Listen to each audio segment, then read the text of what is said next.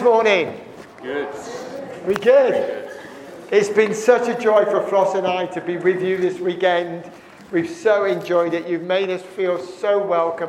We have the most amazing hosts. Linda and Chris have been just amazing. And uh, don't forget Daisy, she's played her part. Uh, we've been so well looked after. Thank you so much. We feel like we're at home here. It just is great to be with you, and hopefully, we have helped you.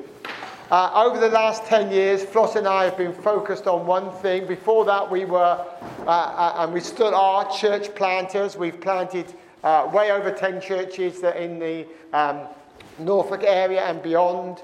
And, um, but in this particular phase of our life, we felt God has been teaching us and helping us to help others to truly be a spirit and word church. That is right at the heart of relational mission, right at the heart of Newfrontiers.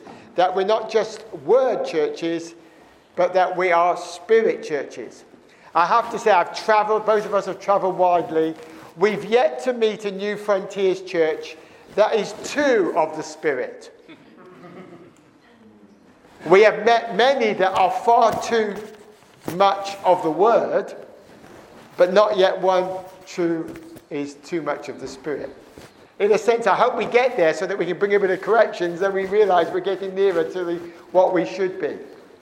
So that's what we, we do, and it's just such a privilege uh, to do that. And we've been teaching some of that uh, stuff already. To, this morning, we want to look at um, I think a key element, if you are going to be the church that God intends you to be and do the things that Jesus did, because that is his intention, mm. that when people meet us, they meet Jesus. That's the heart of it all, isn't it?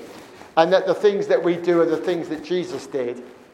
Then, if that's going to happen, then you've got to build a faith adventuring community. Mm. And we're going to just give you some, I think, some key insights to how to do that. Uh, the culture of the church has to change. And it has to become this faith adventuring community where everybody takes risks and everybody is courageous.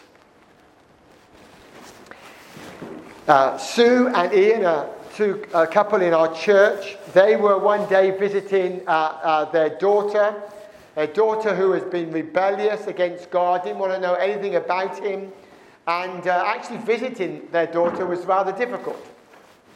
Um, but they did. And they were there, and they could tell that things were not good. Things were not right. They never said anything, but they could tell that things were not right. Eventually, Sue plucked up the courage and said, um, There's something not right, isn't there? Tell us, what, what is it? Daughter said this. She said, um, Well, um, I'm pregnant. But the trouble is, it's, a, it's an ectopic pregnancy. They've scanned, and the, uh, the baby, the fetus, is not uh, uh, bedded in the womb, it's bedded in the fallopian tube, and next week they're going to remove the baby. Otherwise, it will die, it will kill me. And Sue was in that dilemma. What do I do? She's rejected God, she de- hates Christianity. What do I do?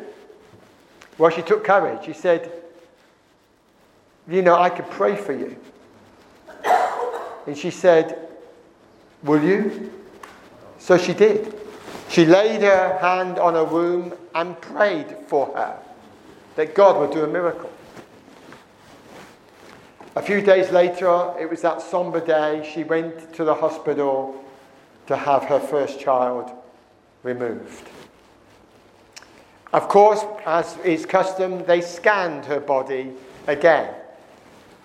And they came back somewhat perplexed and surprised. They had some good news to tell her. Mm. The baby was in the room. Wow.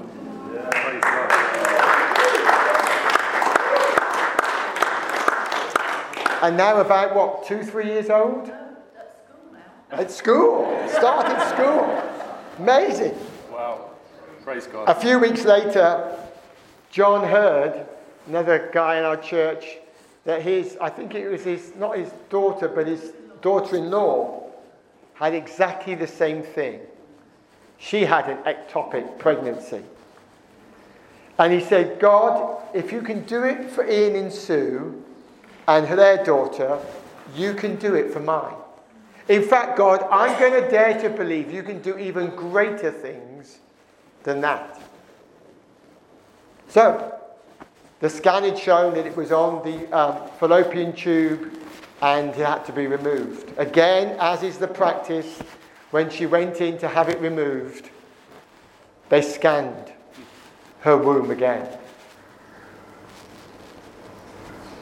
What they found in the womb were twins. Wow. God did even more than they asked or thought, and even greater. I think God deserves an extraordinary round of applause for that.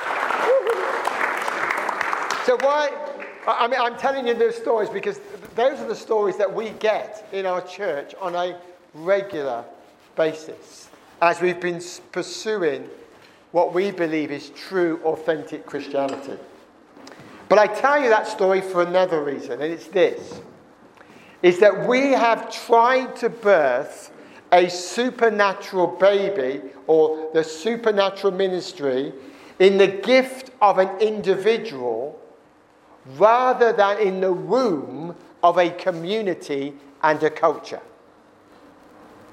What happens on weekends like this can be this that you personally get stirred. You get really stirred to, to do the stuff that Jesus did, and you take a step by yourself. You adventure in faith. And then it doesn't work out. You may have a word of knowledge, but it's not responded to. You want to pray for somebody, they don't want you to pray for them. And suddenly you get discouraged and disheartened, and eventually you give up.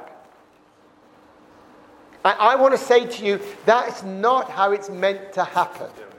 We have got what we've got in our church because we do it as a community. Amen. We do it together. We were never meant to do it alone. We will be blown out the water if we try.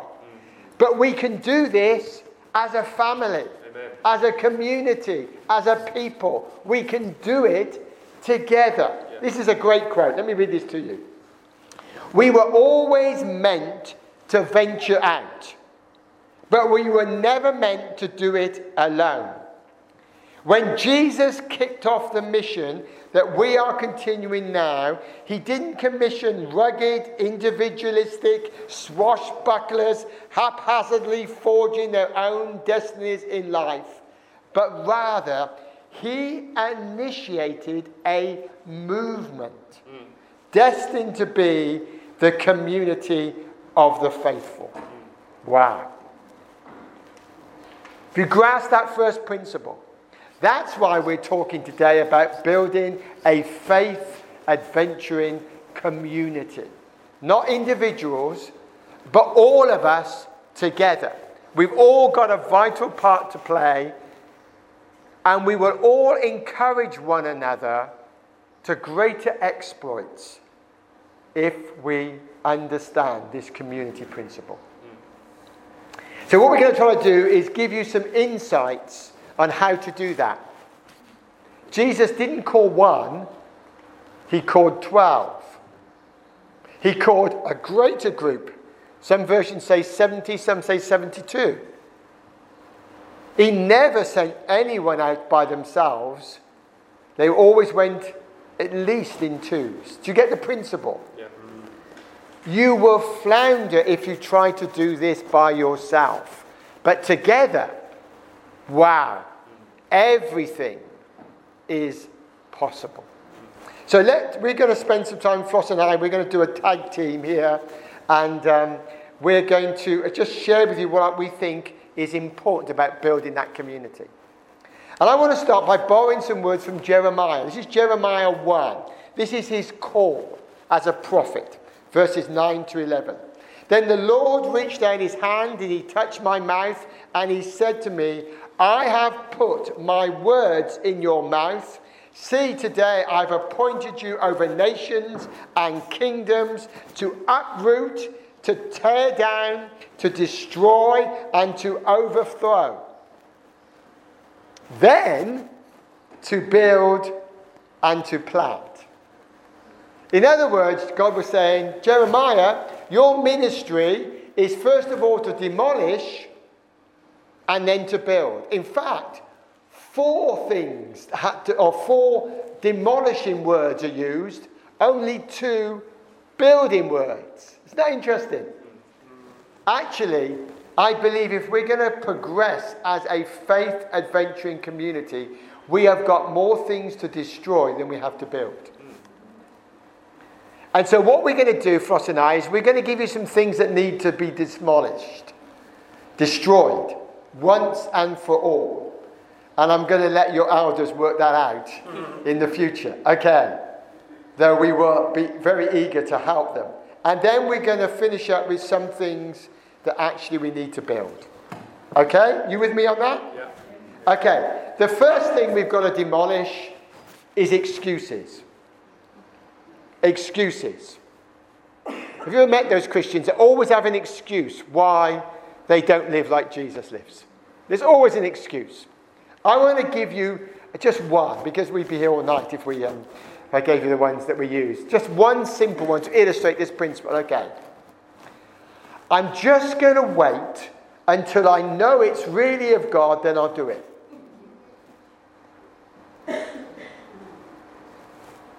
I'll wait until I know it's really God.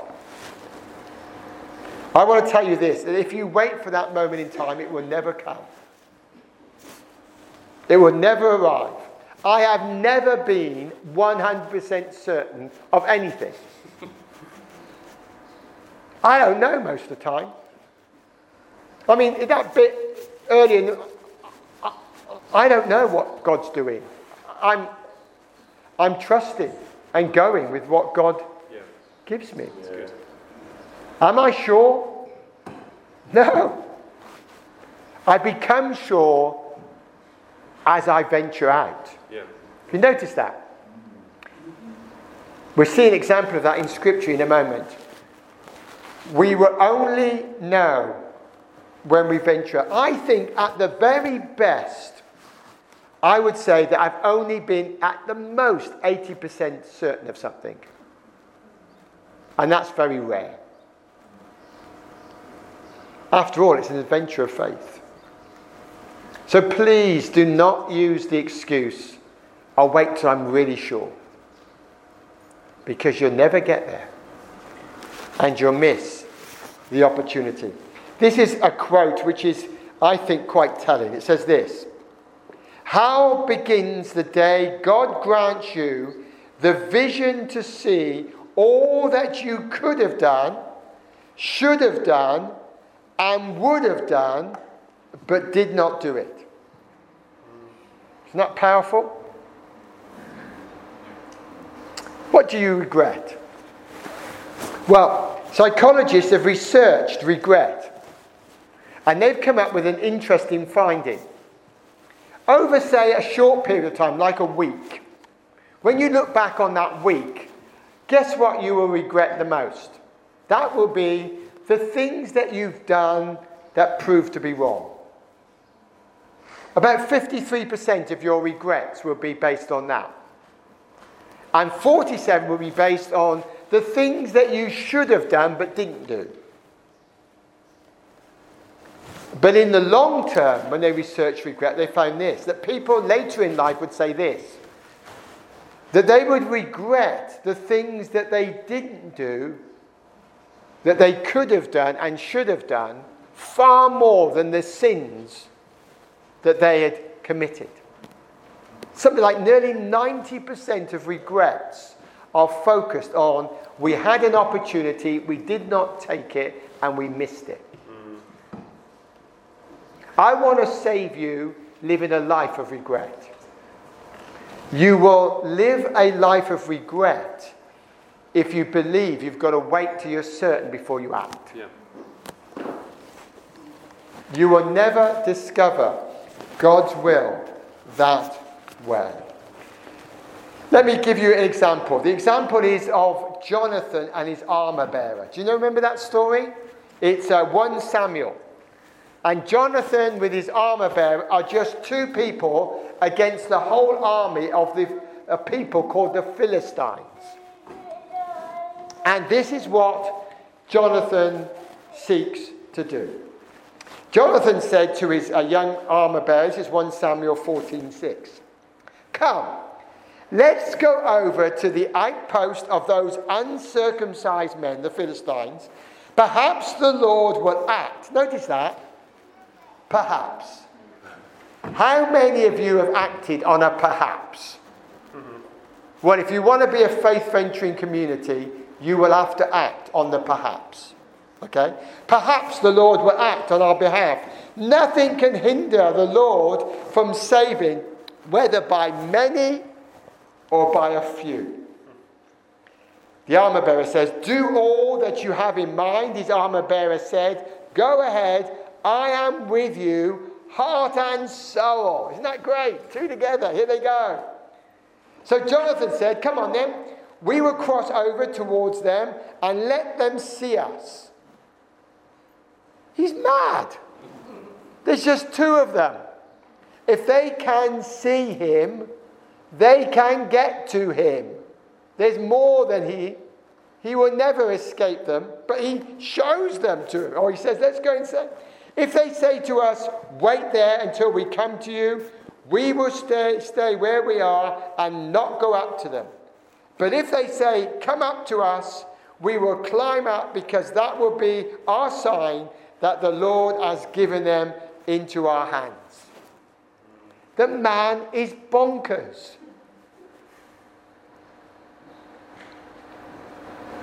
Guess what happens? The Philistines say, Hey, come up to us. We want to destroy you. Come. And Jonathan said, This is our moment. God's given them to us. And a great victory takes place through just two people against an army. And how did it happen?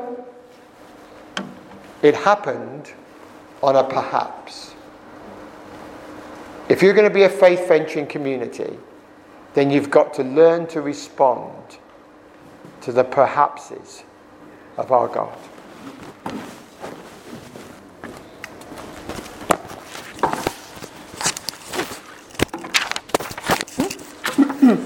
Morning, everybody. Lovely to see your lovely faces. Okay, so the, the last words I've got at the end of that section, destroying excuses, is just do it. just do it.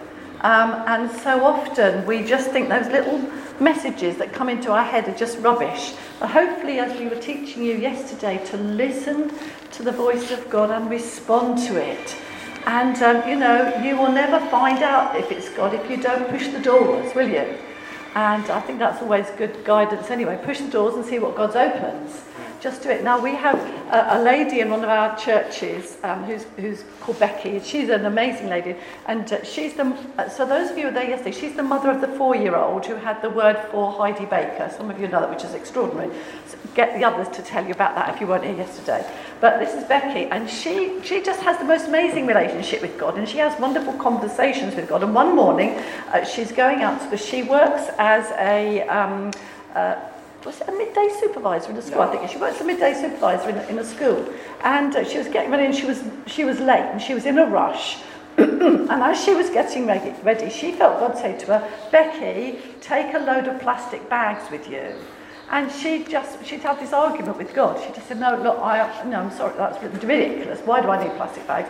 And she said, I haven't got time anyway. So God just kept saying to her, Becky, take plastic bags with you. And she said, I haven't got time. Anyway, in the end, she gave in and she went and found a load of plastic bags. And then she said to God, now you've made me late. and anyway, so she went off to school. She walked to school with these plastic bags. I have no idea what God's saying to me and what these plastic bags are for. And on the way to school, she saw nobody, you know, anything. And she got to school and she was really cross because she was back five minutes late. Um, and uh, through her day, she was just chuntering. And then she, you know, come to the end of the day, she walked home. On her way home, she she came up behind this lady who'd obviously been shopping, and this lady was obviously having a very bad day because this lady was very voluble in her discontent about her life and her lot and was actually swearing quite a lot. And Betty, Becky thought, well, I'm not going to go anywhere near you. So she like almost crossed the other side. And then God said to her, no, don't, stay there. And then suddenly this lady got two bags of shopping. The shopping bags both broke and the shopping went all over the pavement. And so God said, There you are, Becky, go. And she said, I'm not going. Anyway, I'm not going anywhere near that because this woman was even more cross. And anyway, so she, um, but God spoke to her and said, Go on, Becky, these are what the plastic bags are for. So she said, All right. So she got the plastic bags and she was like at arm's distance, Here are some plastic bags because she didn't want to go anywhere near this lady. Anyway, uh, the lady took the plastic bags and then she was sort of chuntering and she said, Well, why would you give me plastic bags? You know, what would you do? And she was obviously still so cross. And then, you know, this lady said to her, Well, why, why have you got a load of plastic bags? And so Becky told her that hmm. God had spoken to her. And what Becky was able to say is, God loves you so much that He knew you would need these plastic bags. And she was able to share the gospel with about how God loved her. That was so simple. And Becky has all sorts of extraordinary experiences like that. Just develop that hearing ear and do it. Hmm. You know, you know, what are you going to lose? You know, your pride, whatever.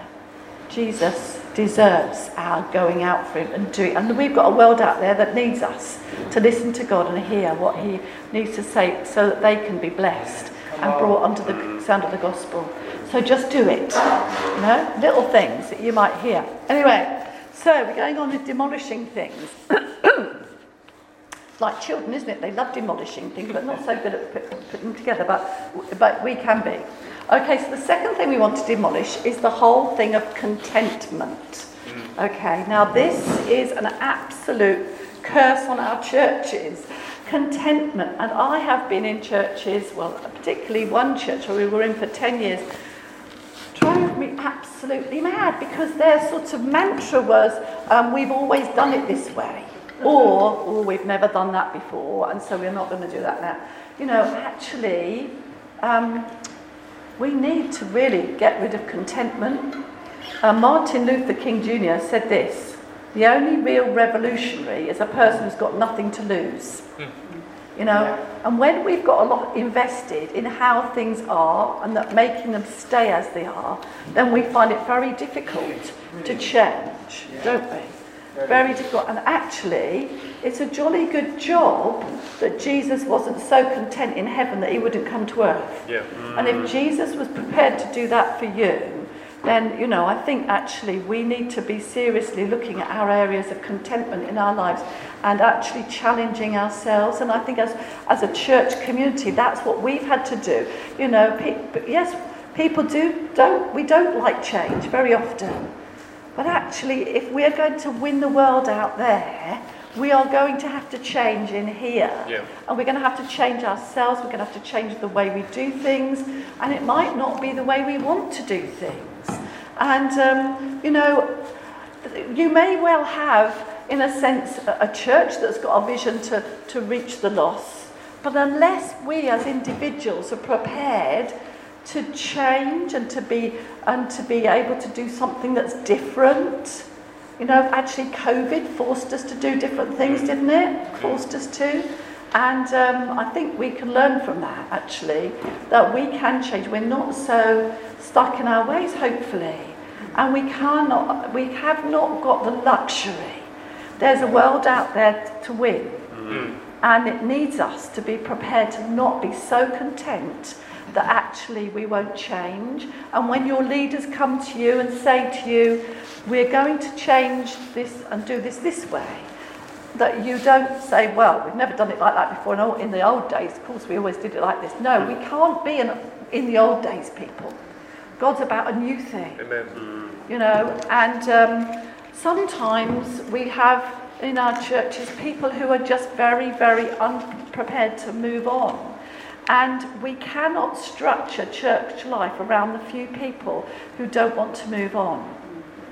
And um, I'm sorry that's quite, you know, that's, that's quite hard to hear in some ways. And if you're, and I just want to encourage you, be people who are not so content, you know, that you're not prepared to, what's Holy Spirit doing?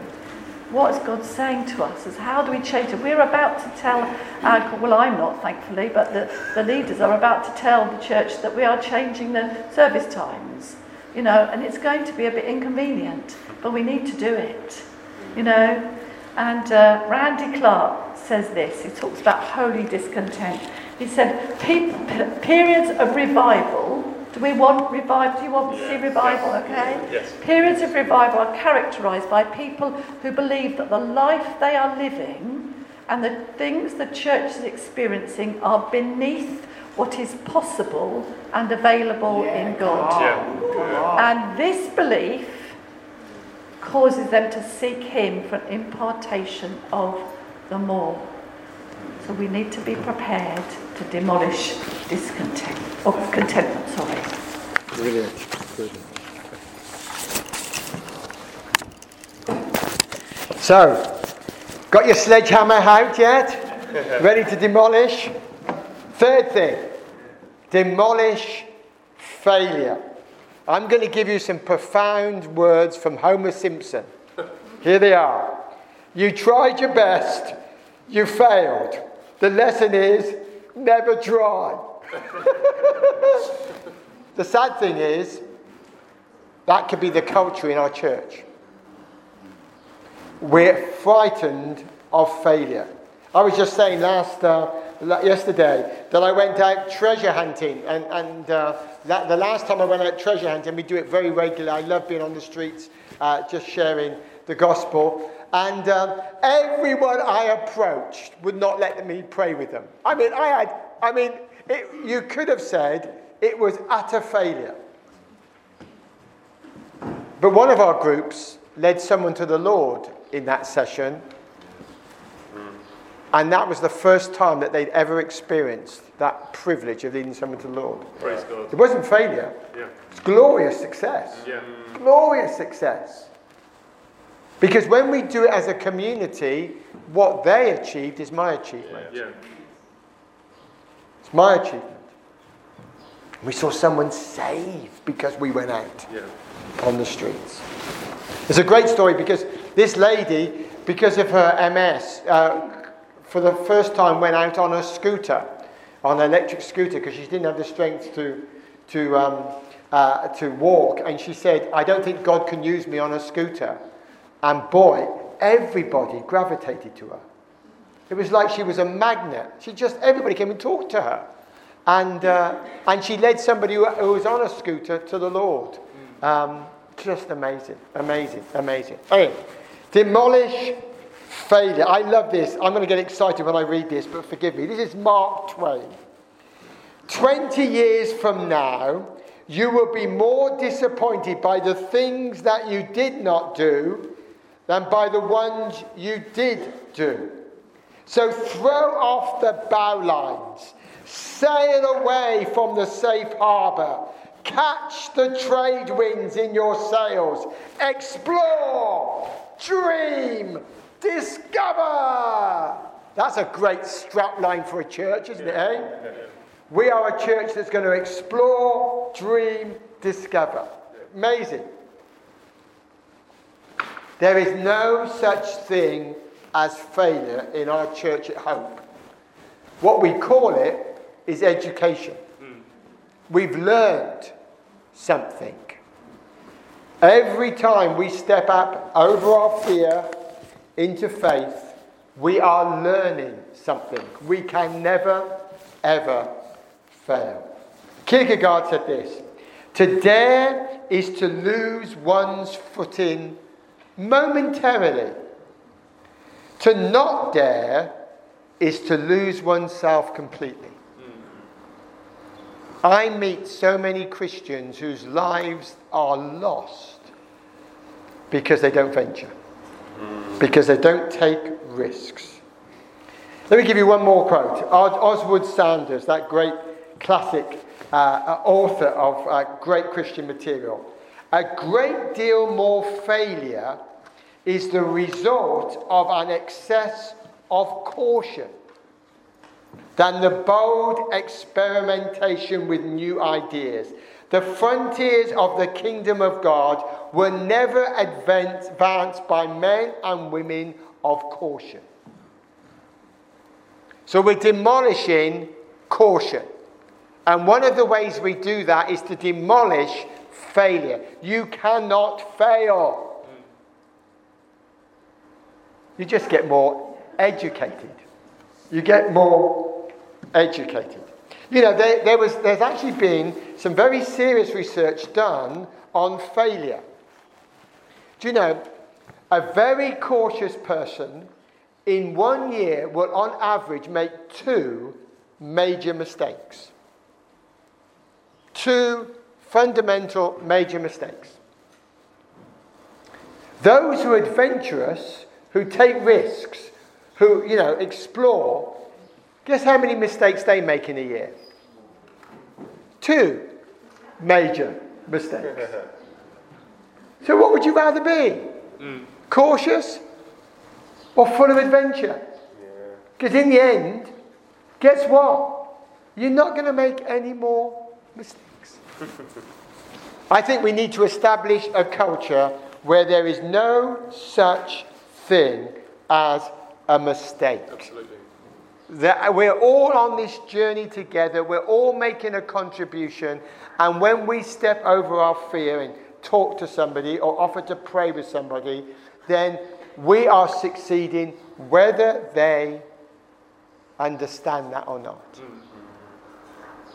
So, another bit of sledgehammer swinging onto the whole area of failure.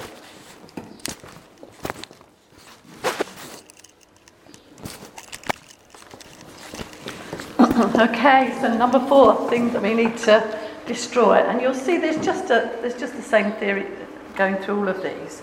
The fourth thing we need to destroy is the idol of safety.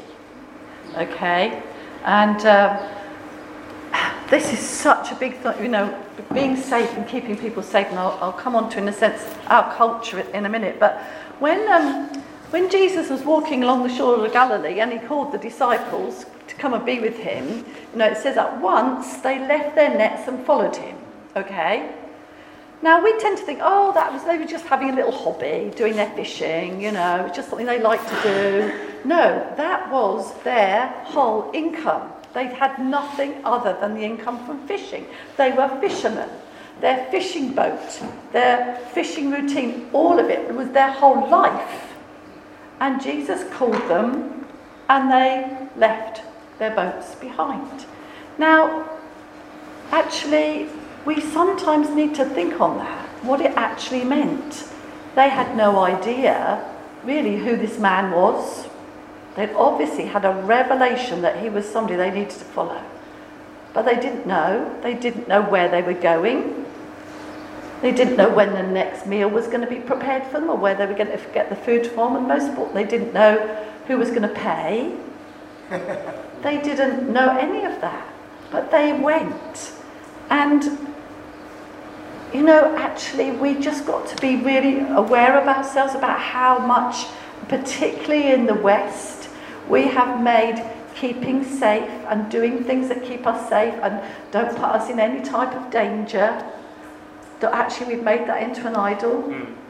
And um, I'm a, I'm a bit of a historian. I did history at university and I love uh, the stories, the heroes from history. And one of the stories I love best that really illustrates this point is the story about Alexander the Great, who was this great uh, Greek, um, he, he built this huge empire.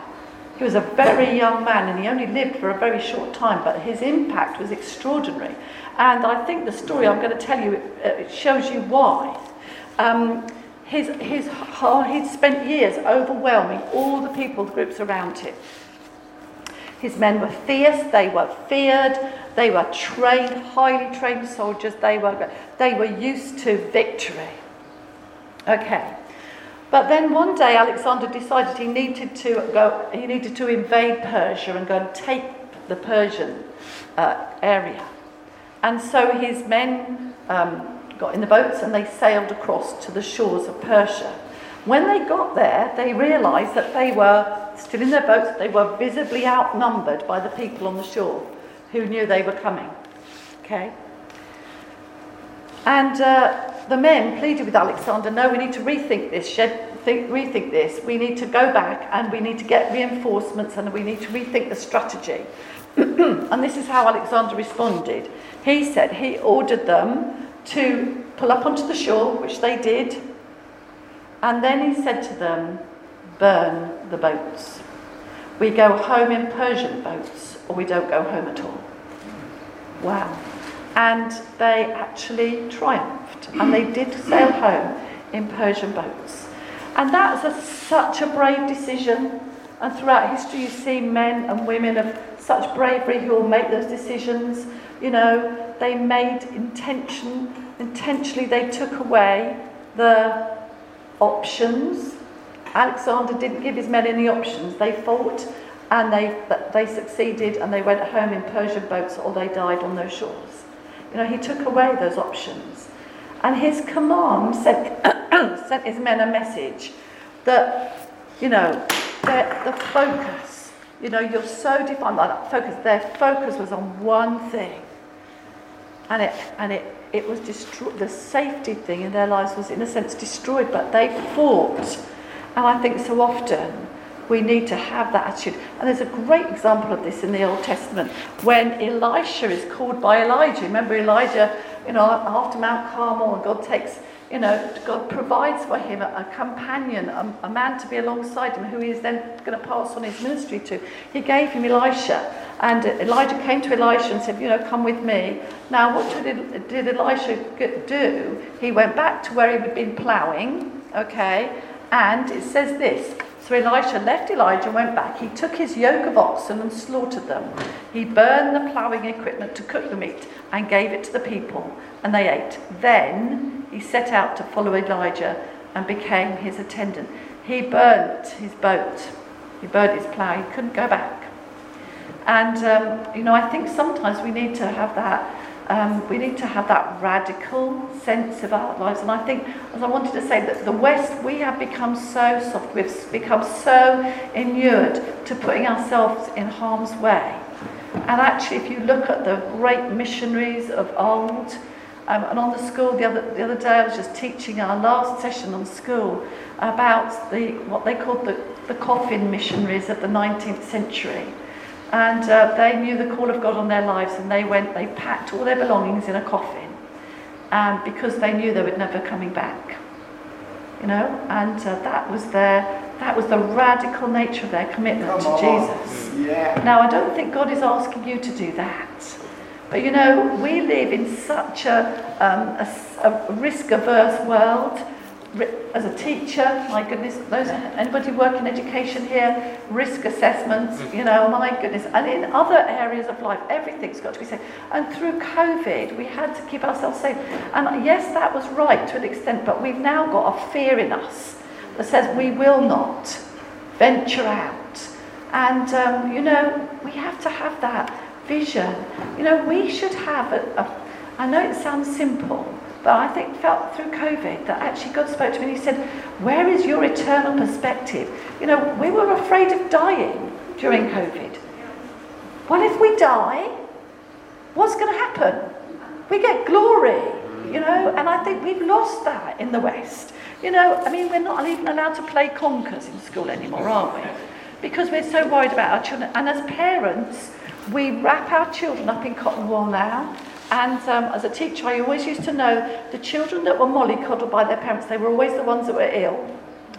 Um, they were always the ones that caught colds. The parents that were somewhat neglectful of their children, their children went out and played in the dirt and were always dirty and got, you know, they never got ill. It was extraordinary. And I think we've got that. And you know, we, we love the story. Um, about Richard Branson. Do you know that if you read Richard Branson's biography, it tells you about his mother. Now, he's obviously an amazing entrepreneur, but actually his mother really started that off in him because she was, she was an extraordinary mother. And actually, you know, uh, uh, you know, if people knew about how she mothered her children, they'd probably have taken them away from her in some ways these days. But do you know what she did one day?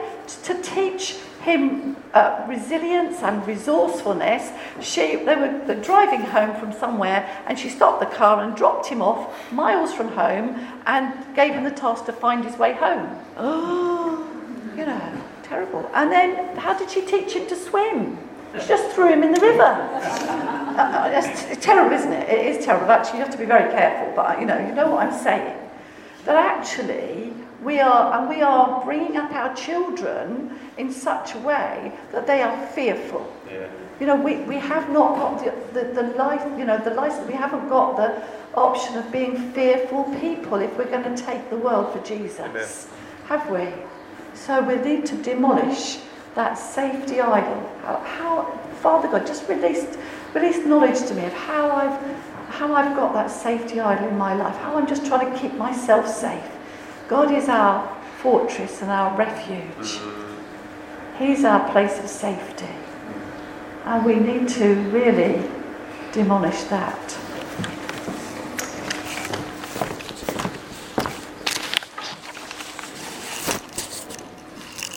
Right. So that's the end of some demolishing. There are more things, but that would be enough for today, I think. Okay. Enough demolishing. You know, one of the great joys um, is when we visit churches that we've done these weekends, go back and see that they have changed and transformed. And that's because they have, um, they have demolished things. It's a real sadness when we go back and discover that they haven't changed at all. And that's because the default mode hasn't been set differently. It's still the same. And they go back into how they were. Anyway, building a faith culture now. The first thing I want to say is this you need to take this principle on board. Seize the opportunity. Seize the opportunity. There's a huge difference between what the Western church knows and what it experiences. Yeah. And the call of God on our lives is to experience what we know. And the only way we would do that is when we have an opportunity, we take it. And it comes in many different forms and fashions. But every day, believe it or not, if we're attentive to the Holy Spirit, there is likely to be an opportunity for us to do something that brings in a measure of the kingdom of God into that situation. And so we need to be attentive to the moment and then seize the day. Seize that moment. Carpe diem, as they said in that great film. Okay, seize the moment. And it may seem very simple, but actually, just think how much your life would be changed if you just operated that principle from today onwards. You just take that opportunity. This is a quote from Cardinal Newman. He says this Fear not that your life shall come to an end, but rather fear that it should never have a beginning. And what he meant by that, if we don't seize the opportunities we get, then maybe our life hasn't really begun. It hasn't really started. Opportunities, as I said, come in all different forms and fashion. God gives you those opportunities and He wants you to take them. I'm going to curtail what I'm going to say because I'm going to go straight on to Floss. Okay. Yep. Yep, you're next. You're on. Share it. Uh, they're on here. Okay. Take a risk. I'm taking a risk. Taking a risk, yes. Thank you. Okay. Oh, right. Okay. So, um, sharing testimonies is such a good way of just build the culture of sharing testimonies.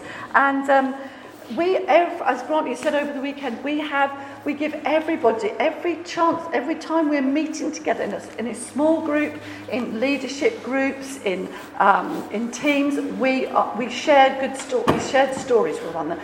Build that into your culture. Now, at the School of Supernatural Life, we, uh, we do that every time we meet, a Tuesday evening or a Friday morning, and we share stories. And every single story is written on a piece of bunting. You know, the triangles, the bunting, okay? We write them. And uh, this year, uh, we were putting the bunting up for graduation. We did it two Sundays ago.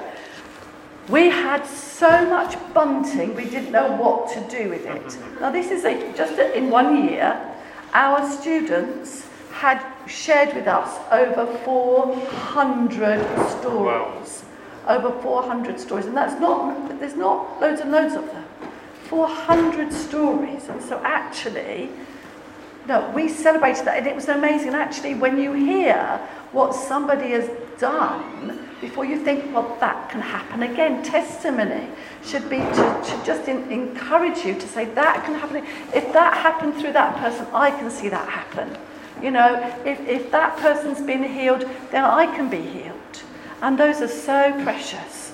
You know, and I think that we need to just give each other opportunities to share with one another about testimony about things that are good. Just little, even if it's the littlest thing. And we celebrate, like we said yesterday, we celebrate those testament, testimonies and it redefines success. Actually, we really, really need to, as Grant, you talked about failure, we need to redefine success. And so actually, when our students, even if they do the smallest thing, we celebrate it and we, yeah. we and that's what you need to do with one another. That's how we're doing it in community, sharing with each other. Just the little things. Oh, I was able to uh, just, you know, love my neighbour, just take them round something. God just spoke to me about taking, uh, you know, a meal round to this family.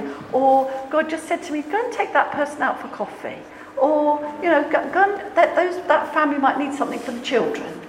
You know, just those little things and share those with one another because it builds faith yeah. in one another. So, you know, it says God is more interested in the level of my risk taking than the level of my success. What I've learned is that every step of risk is rewarded equally, regardless of the results. God rewards faith, not performance. And that's written by a man called Kevin Dedmon. Okay. And so, actually, I want to encourage you to be a people who share testimony with one another and celebrate it. And so on a Sunday morning, you know, be feeding into your leaders good testimonies during the week, what's happened to you. So they can then say, this is what's happened in the church this week. That's how we began. And now our church is expecting, it develops expectation. Yeah. Okay?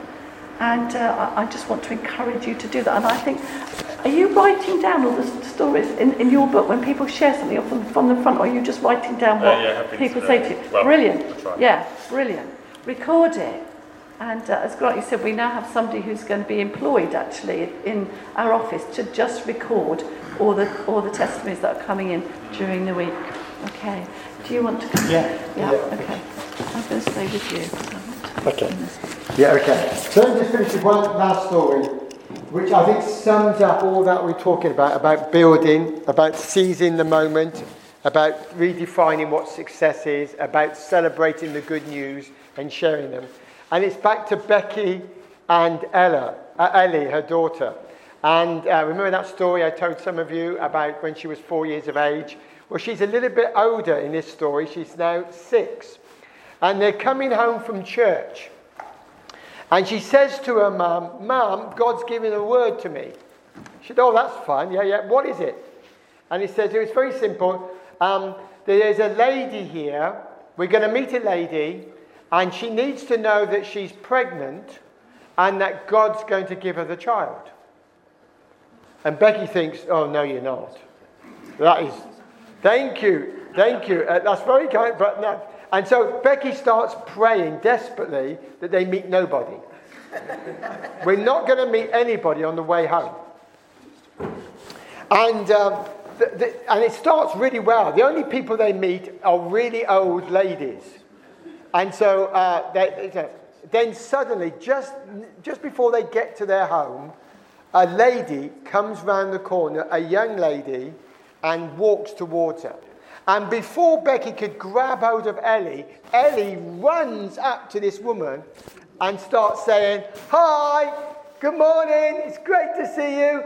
God's got a message for you. You are pregnant, and God says you're going to keep your baby. And of course, Becky's wanting to die a thousand deaths. Instantly, the woman starts crying. She was actually on her phone talking. The woman just started to burst into tears. And so Becky said, oh, um, have we offended you? And no, no, no, no, no, no. I was just on the phone to my partner to tell him that I'm pregnant. But that I'm terribly fearful because I've lost every child that I've conceived. And I was just before I rang him, I said, God, if there is a God in heaven, can you show me that He is true and real and that you can save my baby? And then Ellie, six years of age, runs up and tells her that. On about seize the moment, take the initiative, redefine success. These are all crucial issues.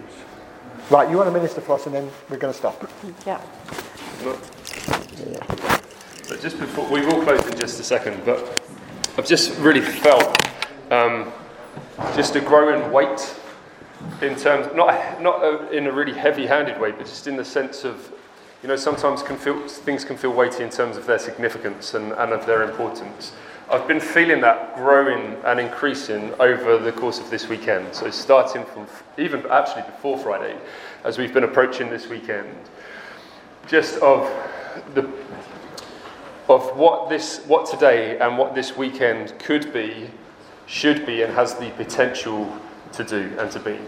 If all this weekend is is something that we look back on with a bit of fond nostalgia in a few years' time where we think, oh, wasn't it great to have Grantley and Floss with us? And do you remember that time when we encountered God in that way? As amazing as this weekend has been, if that's all it is, then I, I feel like we've missed what God is actually calling us into. Can you hear my heart in this? I don't mean this in a heavy handed way. I just feel an excitement, actually, about what could be in our communities, in Faversham and in Sittingbourne, in the places where God has called us to be. Because I really do feel that actually this weekend has the potential to be a catalyst for change and for growth, for a shifting of more of what the Holy Spirit wants to do within us. Not just to be contained within the walls of our church, but to go out into our neighbourhoods and to go out into our communities as well. But there has to come a point where we, we have to make decisions as individuals and as communities as to whether we are going to take hold of what God has for us. And so, actually, from this weekend, may I just really encourage you to just ask yourself this question of will you settle, will we settle for less than what God has invited us into? And again, I don't mean this as an oppressive word, I mean that this is an invitation I feel really excited about what could be. And I personally, I don't want to settle individually, and I do not want our churches to settle for anything less than what God has invited us into. But that is a decision that we all have to make. And so I want to invite you into that invitation to really consider. There's lots for us to think upon, there's lots that's been shared. There'll be things for us as eldership teams and leaders to think about, but it's for each of us as well yeah. to think those things through. So let's not rush on and think that was a great weekend. It has been a great weekend, but it really has the potential to spark us off into so much more. Uh, and just to think about what, what, what was it? Explore, dream, discover. Yeah. And we can do that. Dream about what you want to see in your life and in what you want to see in your communities and what you want to see in your churches. Ask God to show you what He has for us and take hold of those promises. And let's do whatever we can through obedience to the Holy Spirit's leading and prompting. I honestly think in a year's time, two years' time, three years' time, ten years' time, our churches are going to look completely, and our communities are going to look completely different. Okay? Amen. Amen. Um,